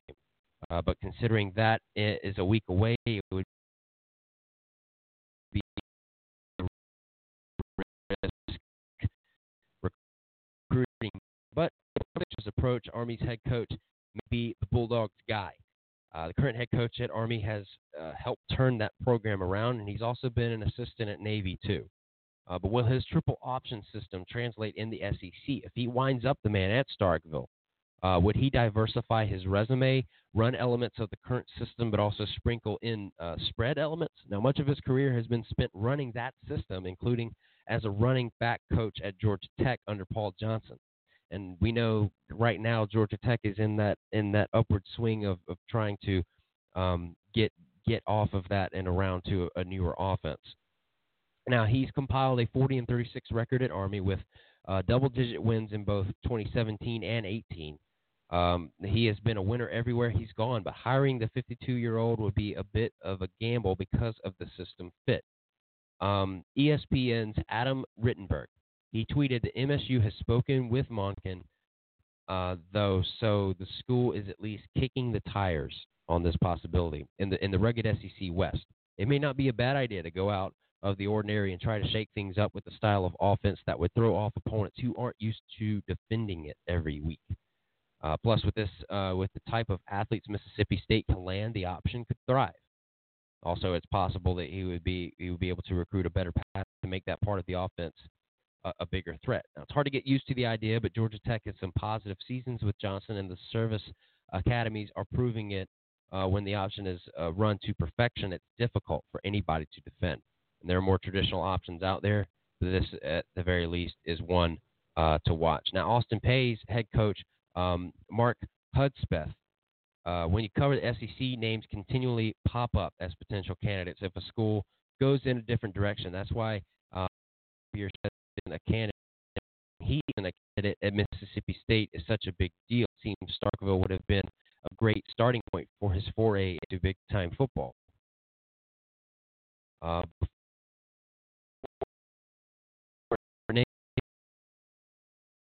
was a quote hot name. 11 to 14, uh, he was thought to be an up and comer in the business, and then things uh, crashed and burned with the Cajuns going four and eight, six and seven, five and seven, and Hudspeth lost his job shortly thereafter. And he resurfaced as the head coach uh, at Austin Peay in the FCS, replacing Will Healy after he left for the Charlotte job. Uh, hey, there's our Charlotte shout out there. Um, Hudspeth led the Governors to an 11-win season and the Ohio, Ohio Valley Conference regular season title. And they love him in Clarksville, Tennessee. Uh, the Bulldogs if they can call. Uh, now, the Bulldogs want to coach with ties to the direction turn. While probably wouldn't be the splash higher fans um, want at the end after the way his tenure with the Raging Cajuns ended, Hudspeth has experienced success at every stop. It would be an uphill battle with the SEC West, but this would be a dream job for the coach.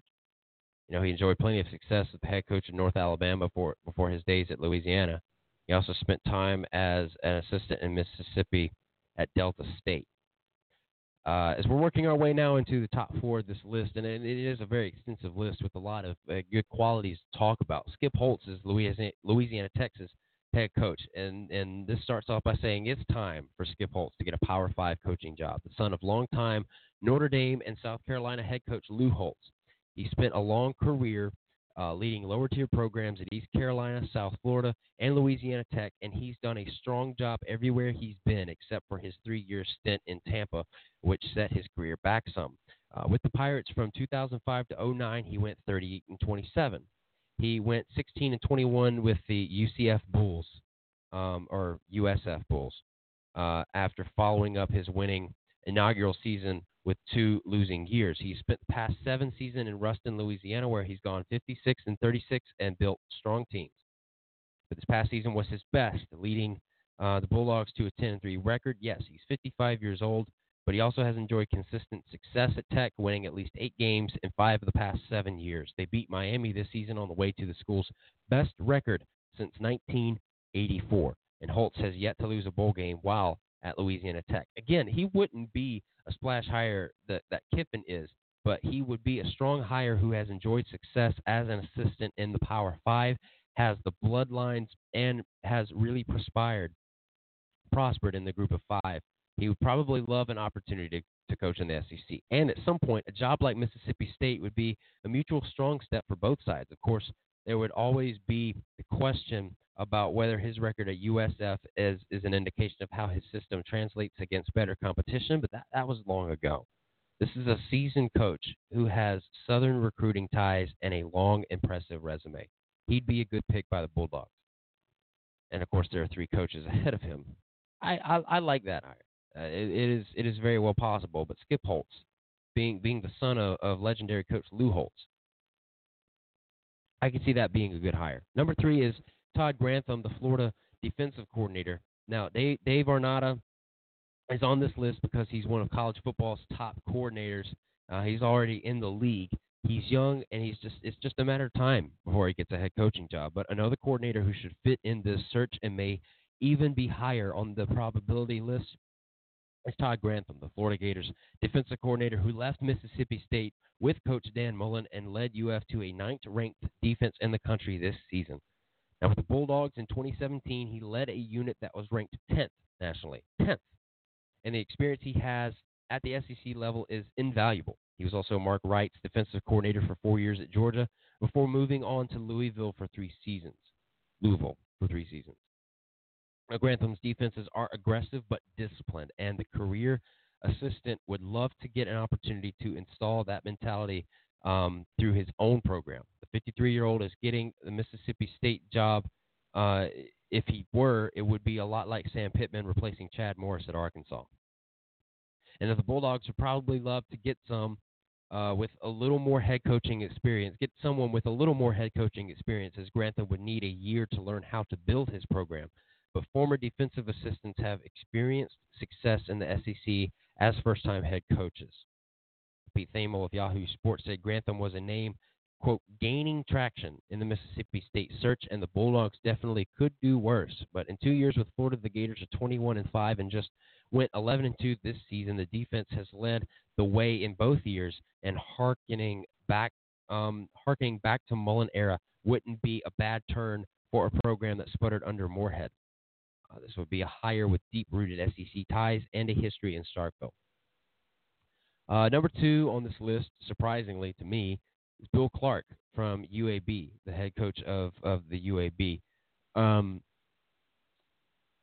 someday, really soon, the program is going to pull the trigger on UAB head coach Bill Clark, and it's going to uh, and it's going to be very happy that they did. The man can coach; it's just a matter of time before he gets to prove it at a Power Five school. Now, Mississippi State would be an ideal proving ground. He's a defensive-minded coach. Uh, he helped the UAB Blazers bring football back from the dead and amass a 34-19 record over four seasons. Now, considering UAB got rid of football for the 2015 and 16 seasons, this feat is even more remarkable. Now, much of Clark's career has been spent in Alabama, where he was defensive coordinator at South Alabama for five seasons before moving on to Jacksonville State, where he was 11 and 4 his only year there. His work with the Blazers has garnered national attention.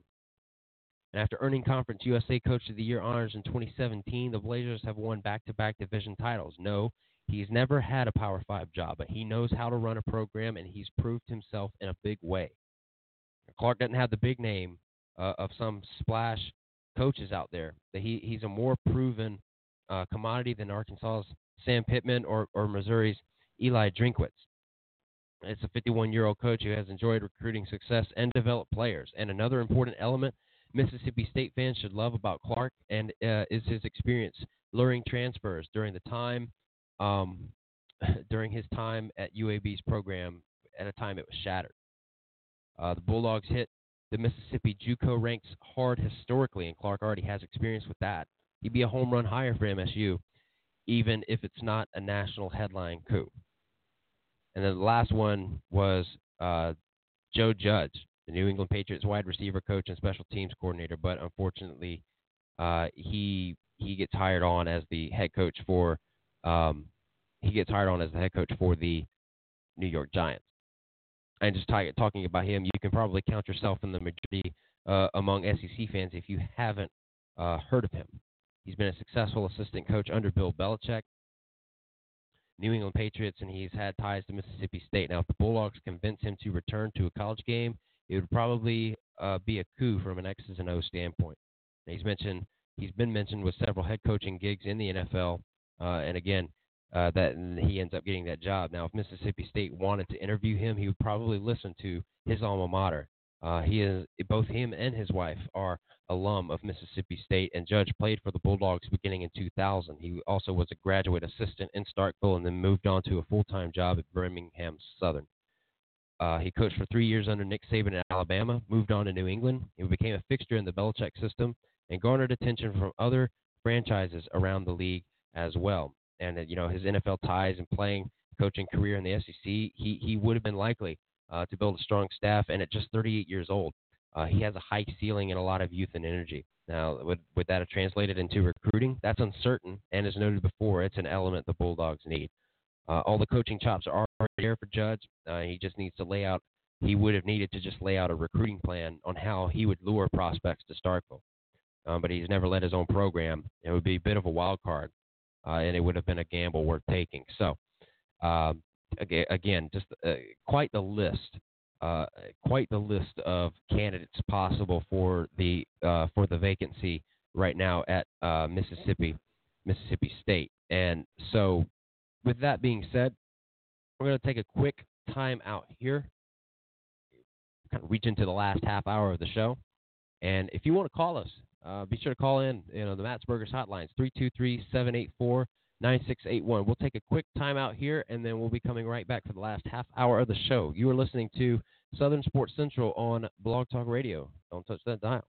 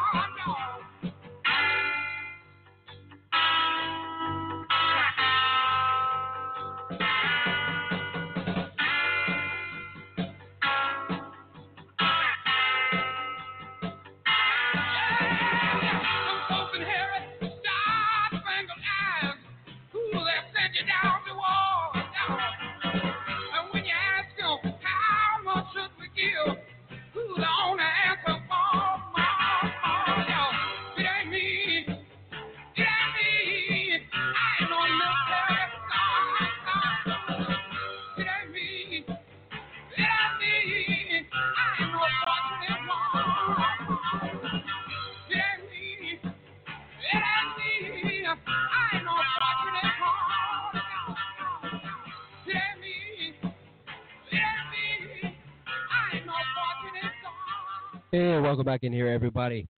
Still uh, going hard and strong on this Wednesday morning here on Southern Sports Central on Blog Talk Radio. Really quick, want to jump into the into the Matt's Burgers hotlines right now, and uh, Richie is joining me uh, on the road. Uh, he is joining me I was um, kind of um, about the potential coaching hire uh, for Mississippi State, who, who would be likely to uh, who would be likely to replace Joe Moorhead. I, I just gave the, the list of about ten candidates, but uh, just in case I missed it, mention uh, who would be on your list for a successor for Mississippi State. You know, it's a tough call for me because he, here's the thing: uh, you look at number one. Now you got Lane Kiffin in the state recruiting at, at Ole Miss, and and that's already a, a, a better, attractive uh, spot to go play and win right now. Uh, Lane Kiffin's going to bring that, I think, with them, but they they've they've kind of got that swagger about them. You know, the one thing that Dan Mullen did was he made me a believer that you can win at Mississippi State, that you can have some credibility. So, so what they're going to need to do, I, and I don't know if going after you got to have an alumni guy in there. I know that was one name you mentioned, but it's got to be somebody that's got connections to the South who can recruit really well within the confines of that panhandle down there uh, in that Arkansas, Mississippi, Alabama, going into Tallahassee, and can even dip into Louisiana a little bit there.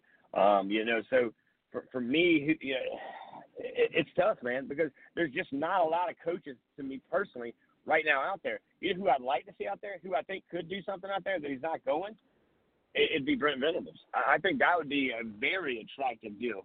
Uh, I, I think that he could recruit well at, at Mississippi State, and I think he'd be a, a guy that could go in houses across the country and bring in guys from not only the South but he can go in the heartland and get some big boys on the line, and he can go around to the Northeast and get some of those guys with the speed, and he can go around and do certain things.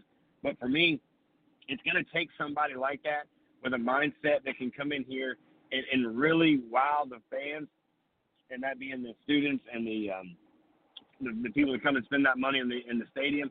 But he's also going to be have to go after these recruits and get them to believe again that Mississippi State can compete in the West and can continue to do what they need to do. Because again, you know, it was a short tenure for this guy at, Mississippi State. Man, he had some things. He also had some uh, some issues that came back to bother him or, or bite him, if you will. So, you know, to look at the list you gave me, you know, yeah, I, I can see a couple of them. I just I haven't had enough time really to kind of dissect and say who would be a perfect fit. But it would have to be somebody like a Dan Mullen that doesn't put up with a lot of nonsense, somebody that's going to come in there and love on them the way that he loved on him. Uh, and again, perfect scenario. You know, the coach I'd like to see there that I think could win there pretty quickly would be a guy like, uh, of course, Clemson's defensive coordinator. Yeah, sure, no doubt about it. Live right now with Richie Altman, and uh, you know that's that's a great name that that's come across several times, uh, being being in the name of Brent Venables.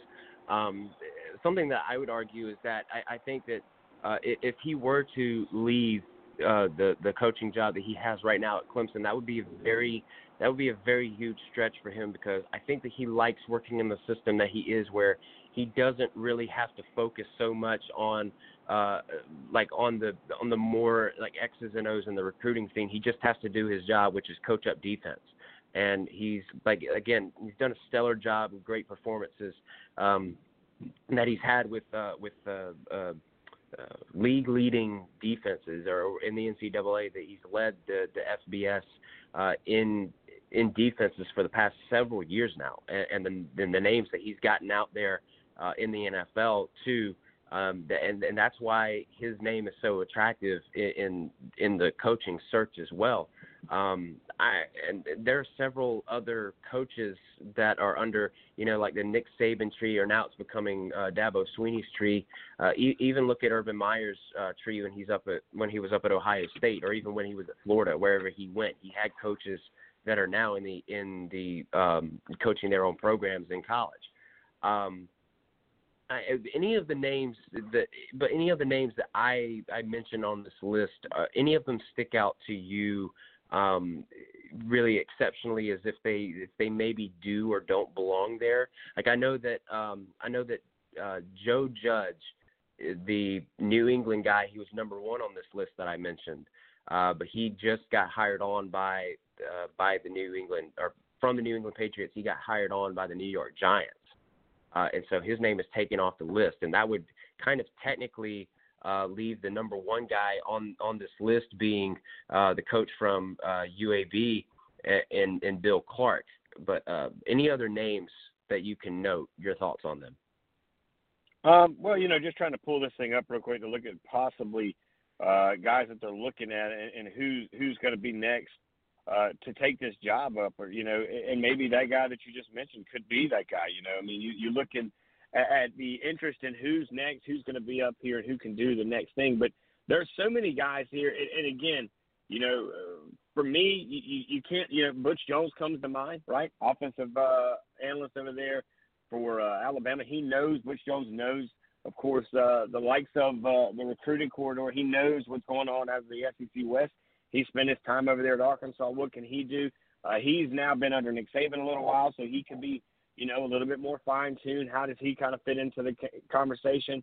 Uh, Blake Anderson's come to mind, uh, the Arkansas State head coach. Uh, you know, he's in the course, uh, you know, that that area as well.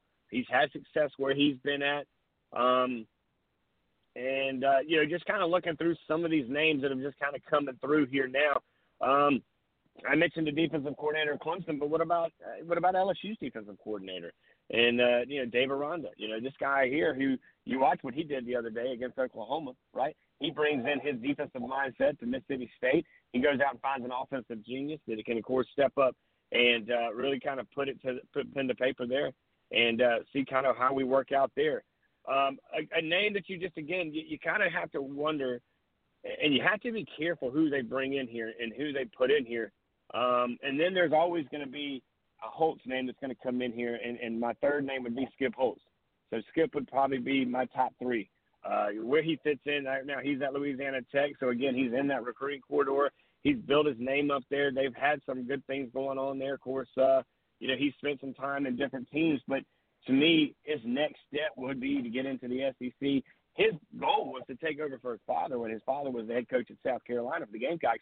It didn't work that way because, of course, uh, many things. One, of course, was that big fight that broke out in the final uh, showing for the Holtz family there in uh, the Garnet and Black. But for me, you know, those three names probably come to mind. Definitely, Skip Holtz has has has the name. Uh, Dave Aranda, who's got, of course, uh, the history there. He's a proven defensive coordinator. He can do some things. But a name, and I don't know if they want to take a chance on this guy, is Butch Jones. You know, Butch Jones is a he's a proven head coach in the SEC. He knows what he's doing. There's a reason he's only serving as the Alabama offensive analyst. Okay, and maybe that is because they expect him not to be there long, and when he has that position, his roots won't be quite as, I would say, into the soil at, at Alabama, so that it won't be that hard to replace him. Yeah, live right now with uh, Richie Altman on the road, and I the, the, all those points. Yeah, um, it, it, it's very possible that they that they look at that. Um, that they that they look at him with um, I, I, guess some not, not so much admiration, but just the the expectation of that you know he, he's not he's not an official um, coordinator or something. He's just an intern or, or an advisor, and and the expectation like you, you like you highlighted that he's not going to be there uh, for very long. Something else that I want to to bring your attention uh, to as well that you know, the the new it's too late or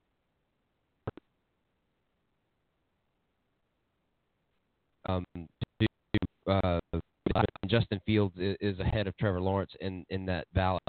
Um, as I'm, I'm putting this up right here, they're gearing up, uh, and they are uh, is beating out his Clemson counterpart as uh, favorite to win. Uh, rounding out, uh, out the top five.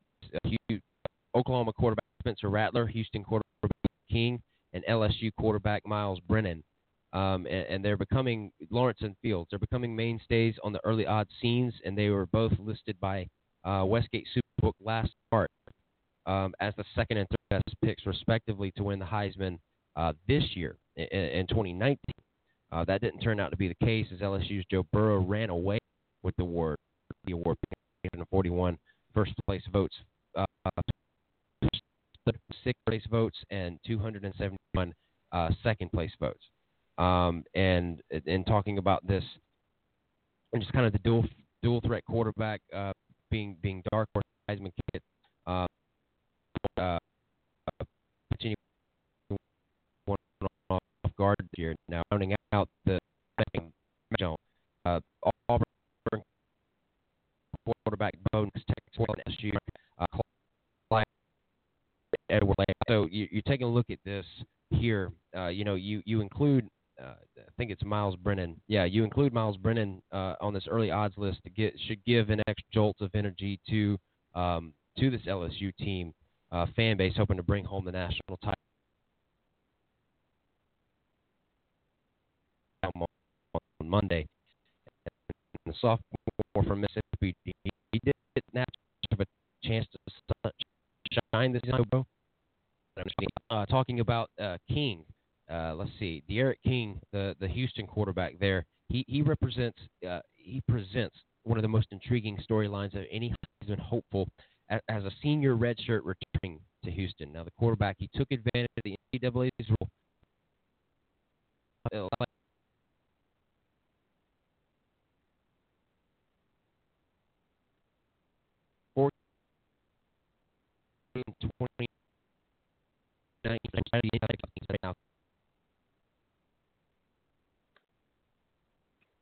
Now King passed for 663 yards, and he rushed for another 312 yards and scored uh, 12 total touchdowns. This is the quarterback, uh, D'Eriq King from Houston, uh, talking about some of the the, the first um, the the odds, if you will, for um, for winning uh, the the Heisman. This is very early uh, poll that, that was put out. Um, but you know he he took advantage of the redshirt rule um, he played four games this year and then decided to redshirt. And this was a strategy that that many, uh, again, have likened to college football's version of tanking, which the school has embraced. Uh, he passed for those 663 yards, rushed for another 312, and scored uh, only 12 touchdowns in, in those four games. But the team went one and three as head coach uh, Dana Holgorsen decided to regroup for 2020. And he was a dark horse for Heisman candidate uh, last season who won't catch anyone off guard um, next year. And I mentioned all those other names as well, some notable names, uh, if you will, all at the quarterback position, and then the one running back, uh, Clyde Edwards Helaire. Those are the all the names that are, are kind of out there early for for betters uh, for the Heisman Trophy um, candidacy and who who would win it in in 2020. Um, you know, it's it's kind of fascinating that, that Justin Fields would be just ahead of, of Trevor Lawrence, but that that would not be uh, that would not be downplayed.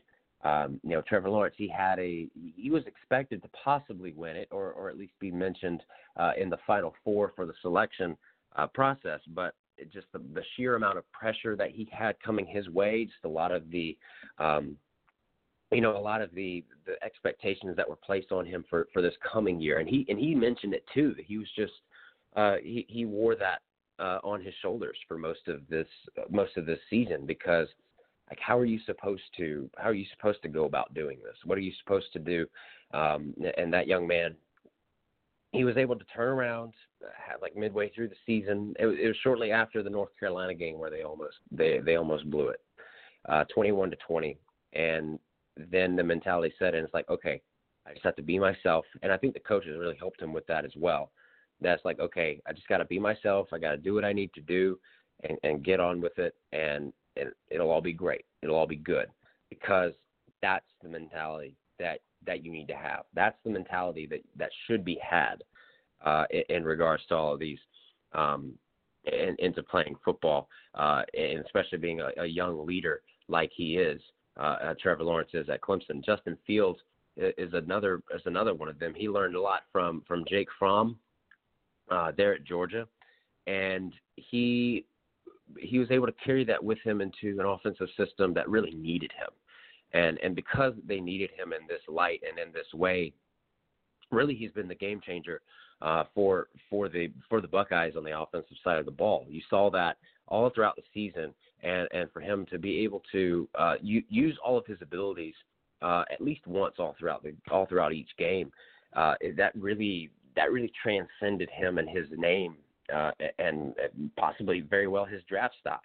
Uh, he's going to enter into the draft next year, and again, it's going to be a it's going to be a pretty uh, quarterback heavy uh, class coming into 2021 as well. Uh, despite the the you know the rumor that Sam Ehlinger was going to go on to to play, he's going to play another year at um, he's going to play another year at Texas. That's uh, that was his decision, and that's that's what he's going to do. Um, you know, obviously, I, I, I believe that it's possibly seen as he is going to uh, just just return.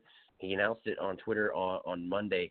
Um, now he he threw 3,663 yards, 32 touchdowns and 10 interceptions in 13 games in 2019. He also ran for 663 yards and seven touchdowns. Now, Matt Miller is the uh, NFL draft expert on Bleacher Report. He tweeted in October he didn't view Ehlinger as a 2020 prospect, and the junior signal caller was absent in, in Miller's most recent big board. Now, the Austin, Texas native will have more time to bluster his stock uh, draft stock. Uh, given his passion for the program, the allure of possibly getting Texas into the college football playoff was probably too much to pass up as well. Uh, it looked like the Longhorns turned a corner when they beat Georgia 28 to 21 in the 2019 Sugar Bowl. An 8 and 5 record this season was a massive disappointment considering they sat 10th in the preseason AP poll, top 25 in the Amway coaches poll, sitting 10th. And Tom Herman responded uh, by firing defensive coordinator Todd Orlando and demoting offensive coordinator Tim Beck uh, to the quarterbacks coach. Uh, now, Mike Yurcich, he, he was on Ohio State's uh, passing games coordinator. He came in as uh, Tim Beck's replacement. And, Joe Burrow's rapid rise is a testament to how the right coaching can unlock a quarterback's potential. Now, many had written Burrow off only to watch as LSU's passing game coordinator Joe Brady helped turn him into a Heisman Trophy winner and likely the number one overall draft pick. But Yurcich might have the same kind of impact on Ehlinger, Now, considering Texas will lose its top two receivers, uh, and and the Longhorns will undoubtedly need him to make a jump in 2020. Those two receivers, Devin um, Devin Duvernay, um, Duvernay, and Collin Johnson. And if they're seriously contend for a college playoff berth, they will need to make those uh, that jump this coming year. And it's it's a good thing that Ehlinger is coming back. Um, you know, he announced it last year in that in that Sugar Bowl win against Georgia. He said, "We're back." If, if anybody remembers, and it, and it's something to to point out as well that um, you know he, he I think that he wants to stay and prove that this that this team can win, that this team can do uh, great things, that Texas can come back to being in in relevancy in in football ever since the um, ever since the days of the, about 10, 15 years ago when they were they were up there. They were in that uh, in that caliber of of national contenders. Um, and, and, just a lot really to look at uh, as well and, and, stuff to look forward to. Um, you know, still as the as the college football uh, rankings wind as it all winds down, you still have the upcoming games uh, for for Clemson and LSU. That's going to be on Monday at eight.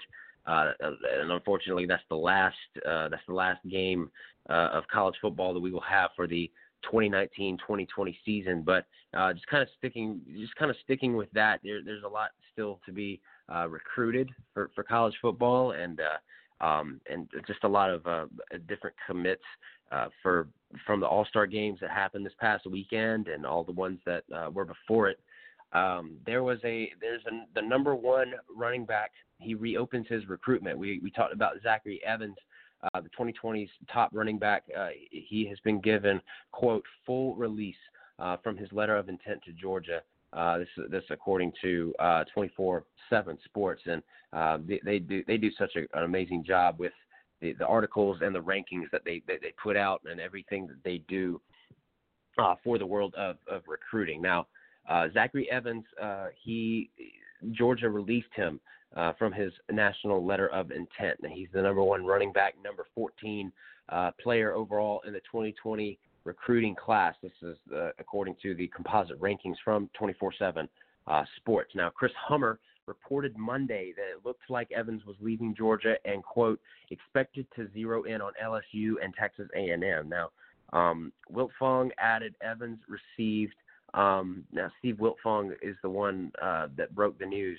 uh, about Georgia releasing him from his letter of intent. He added um, Evans re- received a quote full release, no restrictions, uh, which allow him to join another school and play immediately in 2020. The Houston native ran for 4,867 yards and 76 touchdowns over his final three years of high school. And 24/7 Sports says Gabe Brooks uh, compared him to Los Angeles Chargers running back Melvin Gordon, who had a prolific career at Wisconsin and is a two-time Pro Bowler in the NFL. Uh, and Evan he Evans he participated in the Under Armour American game, All American game, and earned MVP honors uh, for team pressure. And and during the game, he made a cryptic comment in an interview on ESPN2's uh, broadcast of the game. He said, "quote I want to apologize to my college coaches and apologize for the things that they are hearing." Unquote. Uh, and, and he continues that. Uh, I'm a really good kid. It was stupid. It was an immature decision. I was being selfish to my teammates, and I'm ready to come uh, in and show them I'm ready. Uh, especially with most of the top recruits already signed, uh, adding Evans would be a significant boost for LSU or Texas A&M, either one. Uh, the Tigers might have to replace Clyde Edwards-Helaire, who's eligible for the 2020 draft. Bleacher Report's Matt Miller ranked Edwards-Helaire as the number 10 running back uh, available in his most recent big board. For the Aggies, Evans would be an upgrade over Isaiah Spiller, who ran for 946 yards and 10 touchdowns as a true freshman. And adding another talented running back would relieve some pressure on Kellen Mond uh, in the passing game as well. Uh, so, you know, taking a look at it for, for Zach Evans, whichever option that he chose. If he were to go to Georgia, he would be uh, he would be replacing a, a great um, such a great player in. Uh, um, I'm trying to I'm trying to remember his name, but he he's one that has declared for the draft, um, and and fitting into Kirby Smart's the the spectrum of playing that game and playing Kirby Smart's game and fitting into that system, I think that he would work well because they utilize the run game a lot uh, for for Georgia and the Bulldogs. They need somebody uh, with legs and with the power on the ground. And for somebody to compare him to a Melvin Gordon, like that, that's a that's a pretty spectacular thing. Also, not to mention uh, the other the other things that were added as well. That the LSU Tigers they would have to replace him. Uh, uh, they would have to replace Clyde Edwards-Helaire with with the guy that we're talking about in Zach Evans. Um, and it's because that uh, Edwards-Helaire is the you know number ten running back available, and just uh, just kind of scanning uh, just scanning the area for the LSU Tigers and what they're able to do if if they can utilize him that would be that would be awesome. Um, uh, you know, again, also with uh, for the Aggies, he would be an upgrade over Isaiah Spiller. Um, and Isaiah, he ran for the for those numbers, but the the Aggies, they're they're more so comfortable over the air on the passing game, and it's understandable. Uh, it's something that they can be able to do and he he ran uh, Isaiah Spiller, who ran for 946 yards and 10 touchdowns, again as a true freshman. If you added a different uh, if you add a different running back, one that would be more so for for power and and, and agility, then then that would be something to look forward to uh, as well, fitting into a system that that probably normally isn't isn't accustomed to that. Um, you know, with all that being said, it could turn into a Georgia situation like it was with the the dynamic duo uh, Nick Nick Chubb and um, uh, and the and the other guy that he had. Uh, he's he's there at um, he is there at New England um, as the running back there. I feel so ashamed not not know, not remembering his name, but nonetheless, uh, fitting into that system, I think that it would it would prove great for the Aggies or for wherever Zach uh, for wherever Zach Evans goes uh, Zachary Evans is is an all star talent. There's a reason that he is the five star running back that he is, the number one running back and the number 14 uh, player overall in the recruiting class for uh, 2020. And so, with, you know, mentioning all of that and all of those things, um, and just to, to have it come all together the way the way that it is, um, we we shall we shall see what his decision is because if he was able to back out of this, then he can still um, be able to check out his other options. I do want to thank again all of our sponsors, the Fan Zone, Gern's Pharmacy for sponsoring uh, the name of the studio, Matt's Burgers for for the hotlines and for all of the things that, that we are able to do and to bring you uh, such a, a, great quality show and uh, and hope that we can continue to do that day in and day out. And so we could not do that without the sponsors that we have. So thank you, thank you, thank you from from the bottom of our hearts and everybody here at, at Southern Sports Central. So uh, with that, it is time to close out the show for Richie Altman. Uh, my name is Will Porter, and we will see you tomorrow morning, 6 a.m., right here on Blog Talk Radio. Until then, guys, have a great rest of your day. And uh, Tell tell people that you love them. Love you guys. See you tomorrow. Blowing up my phone. You don't wanna come out, but you don't wanna be alone. It don't take With the Lucky Land slots, you can get lucky just about anywhere. This is your captain speaking. Uh, we've got clear runway and the weather's fine, but we're just going to circle up here a while and uh, get lucky. No, no, nothing like that. It's just these cash prizes add up quick. So I suggest you sit back, keep your tray table upright, and start getting lucky. Play for free at LuckyLandSlots.com. Are you feeling lucky? No purchase necessary. Void where prohibited by law. 18 plus terms and conditions apply. See website for details.